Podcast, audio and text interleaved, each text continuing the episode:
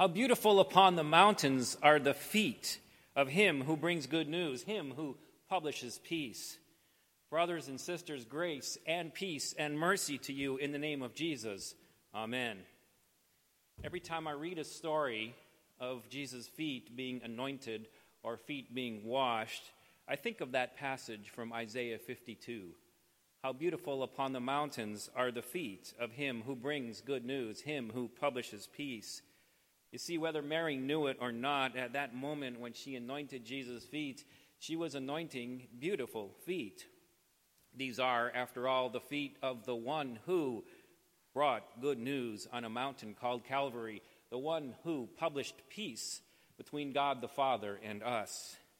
So let's take a look at that story again. It all takes place in the home of Mary and Martha, and they live in Bethany, just outside of Jerusalem. This, it seems to me, was, I guess you would call it a dinner party that Mary and Martha had arranged in honor of Jesus, who had raised their brother Lazarus from the dead. Now, I'm not a big party planner, but I don't know how you plan a party lavish enough to say, Thank you, Jesus, for raising our brother from the dead. But that's what was going on. Mary and Martha were, of course, there, as was Lazarus and Jesus, and Jesus' disciples were there too. And I think this must have been a very festive occasion. Lazarus is alive. And at some point, Mary washed Jesus' feet with perfume and nard. But of course, she uses the good stuff, the really good stuff. Again, there's no reason to cut any corners at a celebration like this, is there? And that's when Judas speaks up and I think he must have brought the mood of the party down just a little bit. He judges that the expensive perfume could have been better sold and then the money supposedly given to the poor. Uh, John tells us that actually Jesus had a little fundraiser in mind for himself, not for the poor. Apparently, Judas's fascination with money was not a secret. John knew it, at least he knew it at the time that he wrote this account, and I suspect that John and the others knew what was going on in the heart and mind of Jesus, or heart and mind of Judas all along. Certainly, Jesus would have known clearly what was going on in Judas's mind, and Jesus, Jesus could have said any number of things to put a stop to it, but that's not what Jesus said at this moment. Now, to be clear, Jesus also didn't say to people like you and me that it's okay to ignore the poor in our community. To say that about this message would be to rip Jesus' words completely out of context. Many, many places in the Bible, it's very clear that God is very concerned about the poor and the downtrodden, and, and we should be too. So that's not what Jesus is saying either. Let's put his words back in context and figure out what's going on there. What Jesus said was, It's okay for Mary to have this expensive nard, this expensive perfume because she's going to need it for me at my burial. And what he says after that is essentially, and that burial is coming sooner rather than later. Talk about something that brings the mood of a party down a little bit. Jesus, why are you talking about your burial here? You see, those words are strikingly different than some of the words that Jesus had been saying throughout the years of his ministry. You might remember, it's recorded in the Gospel of John, at the beginning of Jesus' ministry, Jesus said to his own mother, My hour has not yet come. And then later, in the middle of his ministry, Jesus' brothers were sort of goading him into doing some stuff, and he said, Guys, guys, guys, my time has not yet come. But his words are different here at Mary and Martha's house. Jesus is saying that within a few short days of this foot anointing, his time would come.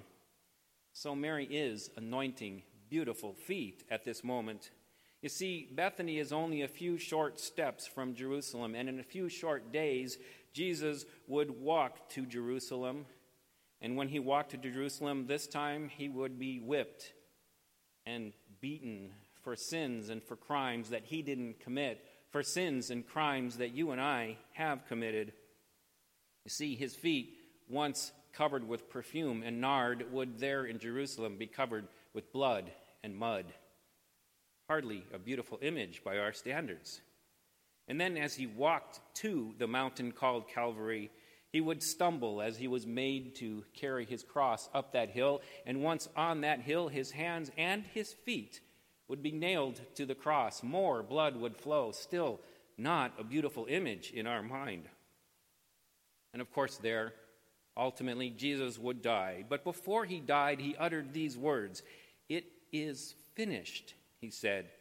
You see, his feet had been carrying to that moment on that mountain called Calvary. There he was finished what he sent to, what was sent to do.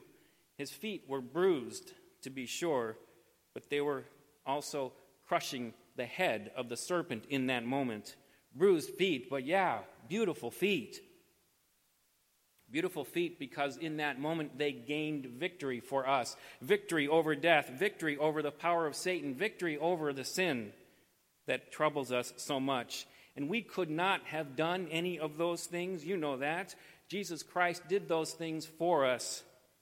And now that He did, we don't have to worry about them anymore. They're done once and for all. Those are bruised but beautiful feet.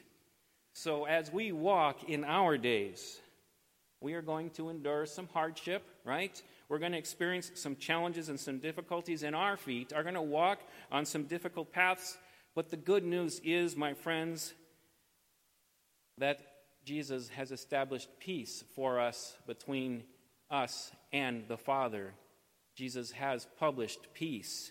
That's good news. So, yeah, whether Mary knew it or not, we know it. She was anointing the feet, the beautiful feet of the one who brought good news on a mountain called Calvary, the one who published peace between us and God. How beautiful are the feet on the mountains of the one who brings good news, the one who publishes peace. Brothers and sisters, may that peace be in your hearts and in your minds every day of your life. Amen.